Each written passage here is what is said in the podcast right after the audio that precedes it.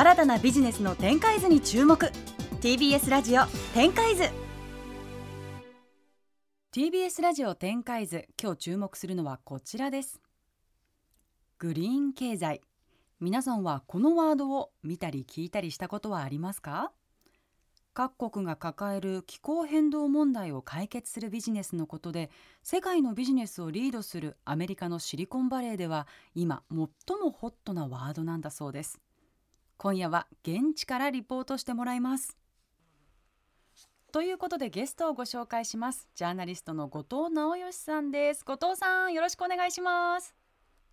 こんにちは。よろしくお願いします。よろしくお願いします。後藤さんは今ニューヨークにいらっしゃるということで今回は野村さんがお声掛けしてくださったんですよね。そうですね。はい。ちょうどあの後藤さんが今、まあ、これこの後お話しされると思うんですけど、うん、あのグリーン分野のあのこう取材をされているっていうこうお話を聞かせてもらってで、まあ、一緒にこうポッドキャストの制作とかをやってるんですね。うんうん、はい、なのでその中でその出てきたそのグリーン経済のその今っていうのがこう非常にあの面白いなってことで今回ぜひちょっと展開図でお話しいただきたいなと思って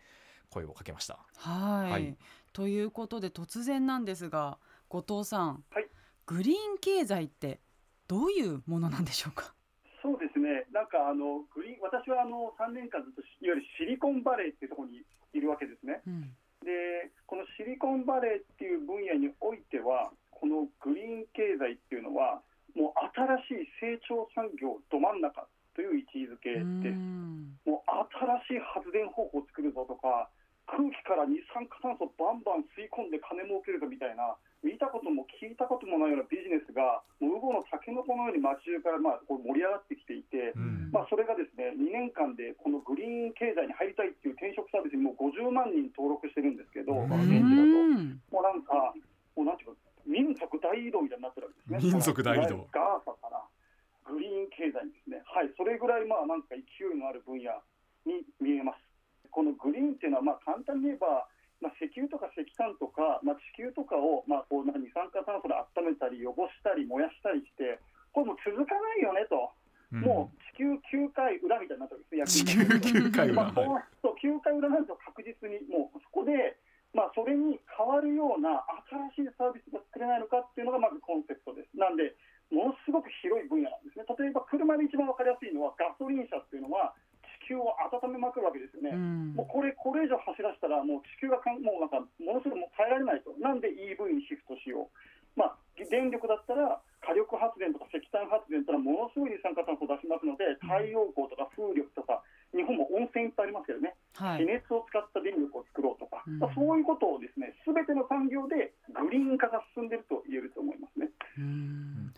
じゃあ地球のためにもなるし世のため人のためにもなるしさらに今お金にもなりそうっていうことですよね。おっしゃる通りでシリコンバレーっていうのはもうとにかく1に金2に金3に金なんです あのやっぱりスタンフォードとか行きますとね、まあ、4年間の学費だけで4000万とか取られるわけですよ。でこんこんな借金を背負ってね、まあ、事前活動なんてするやつはいないわけですね、偏差値80、借金4000万、どうしますかって言ったら、グリーンで金持ちになるしかないんですよ。なのであの、基本的にはコンセプトとしては、いわゆるその偽善とか、良心では地球は救えないっていうのがベースコンセプト。そうじゃなくてグリーンでめちゃくちゃにお金を儲けてこそみんなが後に続いていくんだっていうのが基本的なシリコンバレーの考え方ですでにそういう成功した企業がボロボロ出だしているために、まあ、これに続けっていうことでですね。なんかもうドドドドドドっと後にみんなが続いてるわけですね。何かこうね取材活動をされている中で特に印象的だった人っていらっしゃいますか？あのめちゃめちゃいるんですけど、うん。一番面白いのはやっぱりグーグルとかテスラとかアップルとかで、まあ、超高級取りのポジションを捨てて僕起業するんでっていう人たちがたくさんいるんですよね。で例えば僕がその、えー、と1月にお会いしたフロストメタンっていうスタートアップとかだとこう、メタンガスっていうのも温室効果ガスなんですけどこれをいっぱいかき集めて処分することであのお金を稼ぐっていうこうメメタンをこう回収することで、その分地球をまあなんていうんですかね、救ったことで、カーボンクレジットっていうこうね、こうなんていうか、それをこう排出権として売買してお金を稼ぐようなビジネスをやってる人がいたりとか、うん、あとは電池を作る、見たこともないような巨大な電池を作っているような人たちとか、まあ、本当にね、図画工作の時間なんじゃないかっていうぐらいですね、いろんな道具で各社のオフィスが溢れてるっていうのがすごく面白くて、そこにはあのみんながエリート社員だと思ってたグーグルとかアップルとか、ね、そういうテスラとか、みたいな人たちが、その地位を捨ててやってるっていうのがね、やっぱ見ててね、結構感動するんですよね。あのあれですよねその本当にエリートの方々がその IT のすごくこう先端的な技術を使ってるっていうよりも結構原始的な DIY みたいなのをやってでそれで新しいサービスを作ってるってことですよね。全く例えば、もう僕はシリコンバレーのひろゆきって言ってる人がいるんですよ。そうですそうですか。あのもともと2チャンネルみたいな Reddit っていうそのオンライン掲示板の創業者で、はいあの CEO なんですよね。でこのシリコンバレーのひろゆきあのイーサンさんっていう人なんですけど、この人今植林のスタートアップを始めましたからね。うーん植林植林植林ですね。その世界中の森林を再生するためのその作るための種を効率的に増殖させて世界中に届けるっていう植林と種のスタートアップを作ってるんですよ。この人もともとはバリバリ Facebook とかこの Reddit っていう、まあ、デジタル掲示板の CEO とかやってたようなこう IT の人なんですけどそこからガラッと植林分野に行ってるわけですね。こういう人がいっぱい出てるんですよ。うんでもあれなんですねだからそれだけそのハイテクというかその今まで IT だった方々っていうのがこの分野にこうなんでしょうかねお金が流れていったりその売り上げが立つぞっていうことを予測されてるってことですよね。る通りで、アメリカだけで去年1年間で5兆円ぐらいがスタートアップ、このグリーン分野のスタートアップに投資されてるんですよねうん。まあ、その先には当然、この先巨大な産業になるだろうという皆さんの計算が裏には当然あるわけです。うんうんうんなるほどねでもね、まあ、ちょっと話ずれちゃいますけど、はい日本だとねその研究室に入ってもこうなかなかお金にならないから皆さんがこうその道を諦めてしまうみたいな問題もありますもんね。ありますねはい。うんだからまあ結構やっぱ大事なんですよあねお金って。うんまあ、だから、一人でもいいから、このグリーン分野で億万長者になった大学の先生とか、起業家とかが本当に出てくると、その人がやっぱりモデルになりますよね。ああいうふうになりたいっていうふうに。うんそういう人がいると違いますよね。そうですよね。あの今そのシリコンバレーで本当にその5兆円規模のお金がこう流れている、まあ、巨大産業になってるってことじゃないですか。でまあ、そうすると、まあ我が国としてもこうついていきたいというかこのムーブメントに乗りたいじゃないですか。その乗りたいですよね。はい、その時にやっぱりこう重要なことってどういったことがあるんでしょうか？あ当たりまずは当たり前なんですけど、その日本の場合はその、えっとお金のかかる研究とか開発っていうのは大企業はやってるんですよね。はい海外だとあのスタートアップとかでもすごいお金がつくんですけど、日本の場合はその、ね、大きな東芝さんとかトヨタさんとかホンダさんとか、でっかい企業にすごくこう開発研究が偏ってますので、うんやっぱり大企業の中から、そういうグリーンで、俺、これやりたいんだけどっていう人が、続々出てくることが望ましいかと思います。うん今はそあのそこに至るまでにやはりこうハードルがあるってことなんですかね。あるんじゃないですかね、やっぱあの結局その、起業するってめちゃくちゃリスクなので、そのリスクを全く取ったこ取るなって言われてきた研究開発の人と、リスクを取って金も金持ちになるんだっていう話がガッチャンコしないといけないと思うんですよね。なんで、確かに。そういうのが出ると、すごくいいですよね。なんでうんそうですね。なんかあの結構思想が違いますよねそこって。本当は組んだ方がいいんですけど。いやまあ全然違いますよ、日本だとそもそも自然災害とかもともとたくさんある国ですから、うん。みんなあの、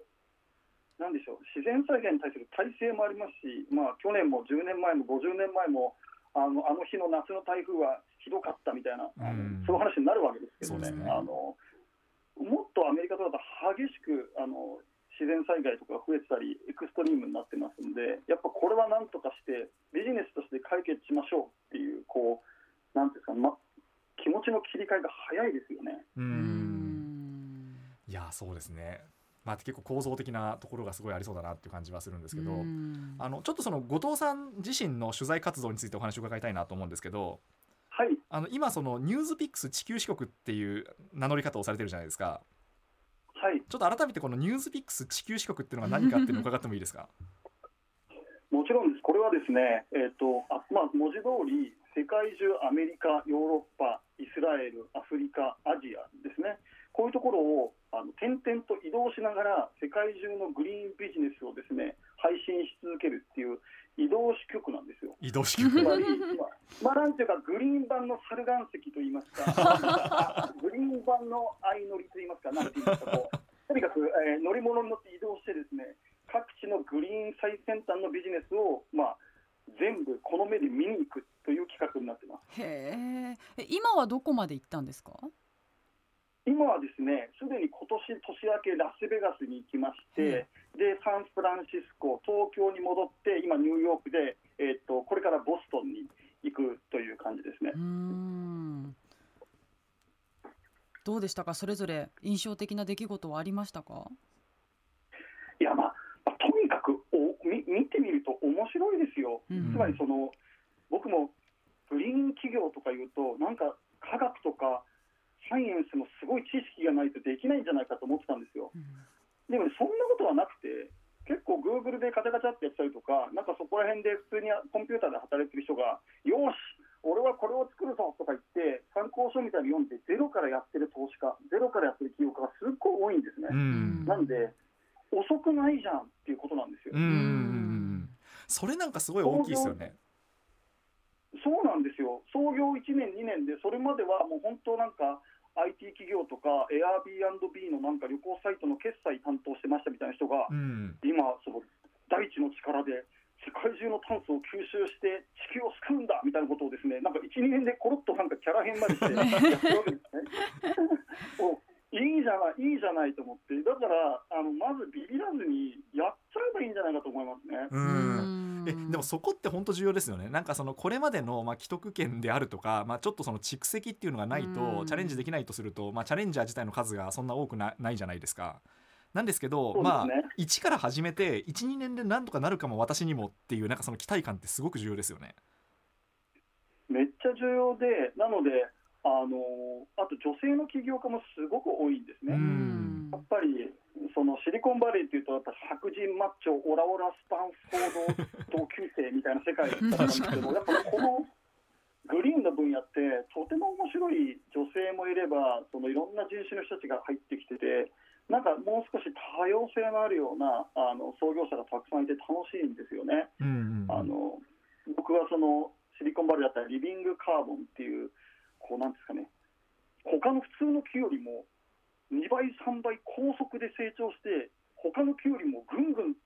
大気中の二酸化炭素を光合成でバキュームみたいにするっていうこうなんていうか地球を救う新しい木を作ってるベンチャーがあるんですけど、はいはいはい。まあ、そそことかはそのマリー・ホールさんっていうんですけどその女性のもちろん起業家ですし、うんそういうなんかこう野心的な女性の起業家がものすごい多いんですね。うんなんで、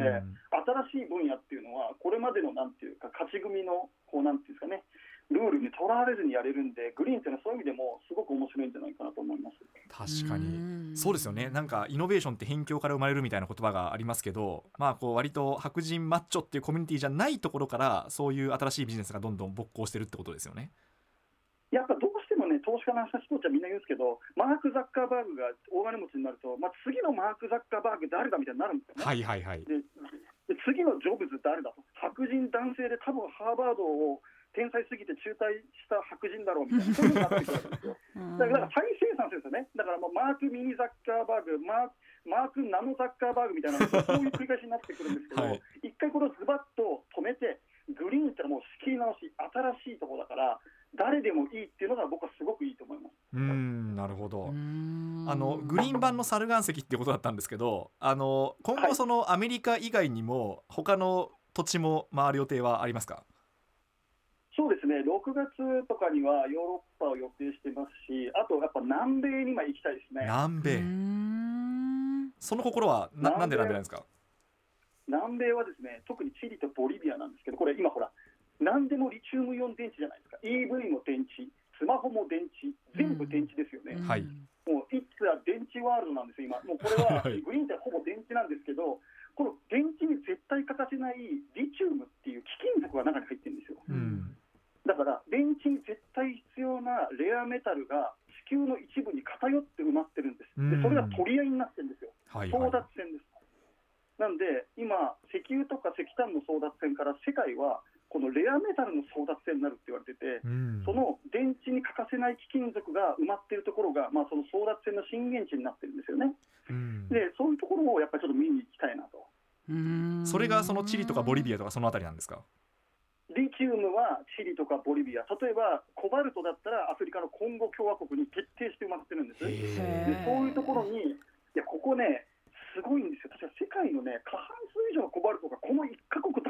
ですよ。へえそうななんだので、そこにある鉱山が多分20何個あるんですけど、半数以上中国がもう抑えてるんですね。もうなんかほとんど国取り合戦ですよ。三国志ですよね、ほとんど。うんうんだから、これが面白いわけですよ。でアメリカ的にはどうすんだと、ヨーロッパ的にはどうすんだってことで、もうてんやわんやになってるわけですよ。じゃないと EV も作れないし、スマホも作れないし、何も作れないんですよ、これから。うんあのグリーンの世界になってくると、これがないとね。そうですよねうんまあそうするとまあそういう国が作ったものを買わなきゃいけないわけですもんねもしくは政治的な道具として止められたりとか、高い値段でつかまされたりとか、あの自分の国でコントロールできなくなるわけですよね。それがまあすごい嫌なわけです、各国とも。に。なるほど。後藤さんは今後取材も続けていかれると思うんですけどどういうことをこうはい。やっていきたいと思っていらっしゃいますか、まあ、あのややりたいことは、ね、山のようにあるんですが、はい。まあ、一つはですね仲間を作りたいですよね。うん。このグリーン分野って本当に食べ物。新しい地球にいい食べ物を作るから地球にいい電池を作るから地球にいい発電方法地球にいい車。もうね何千何万っていうこう技術にまたがるんで一人じゃとても追えないんですうね、ん。なのでポッドキャストグリーンインパクトっていうのを始めた理由も一緒に勉強して一緒に解読して一緒に何か作るコミュニティとか仲間が欲しいなって切に思ってるんですよなので仲間が欲しいですあのくださいって感じそうですね。今のところはお一人でやってらっしゃるんですか？いやあの岡柚葉さんというすごい優秀な同僚の女性記者と一緒にこの支局を2人で立ち上げてるので、はい今、えー現在会員ナンバー2まであの 発行されておりますがよろしければ3を。そうですね。宇賀さんにスリーえになっていただいて。私もいいんですか？あもちろんです、もちろんです。なんなら、あの、一桁台のですね、プレミア、あの、会員番号を贈呈いたします。好きなの選んでください。ありがとうございます。いやでも本当に南米の取材とかすごく行ってみたいです。ねえ。興味あります。面白いと思いますよ、これは。い。やそうなんですよ。なんでまあちょっと私もあのポッドキャストのグリーンインパクトに関わらせてもらってるんですけど、うん。まあ本当それを中心にあのこの分野でまあ何かこうことを起こしたいあのこうか課題を解決していきたいっていう方々になんか集まっていただければうん。すごくありがたいなっていうのは思いますね。はいということでお時間も迫ってきておりますので最後に後藤さんグリーン経済、そして後藤さんご自身の今後の展開を教えてください。まあ、展開はですね、全く見えないですよね。うんだからこそ、まあ、このあの 地球支局って名乗ってるんですけど、まあ、あのなので展開はございませんあのお金がなくなったら現地であのそういう貴金属とか掘るバイトとかでしのぎたいと思いますやるんですかそれ？チリとかボリビアでやるんですかそれ？嫌 だ嫌だ。でもそれもなんか取材になりそうな感じしますうねん。まあでもそのぐらいこうどうなるのかまだわからないというか、いや面白いですね。未知の世界でもあるしす。ごく希望もあるしとはい。いうところですかね。ということで今週のゲストはジャーナリストの後藤直義さんでした。ニューヨークからありがとうございました。ありがとうございました。ありがとうございました TBS ラジオ展開図